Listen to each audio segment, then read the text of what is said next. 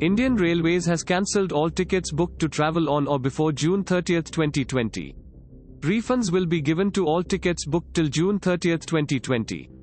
All special trains and Shramik special train will, however, continue ply as usual. The Shramik trains ferry home lakhs of migrant workers stranded in various parts of the country due to the lockdown will continue to operate.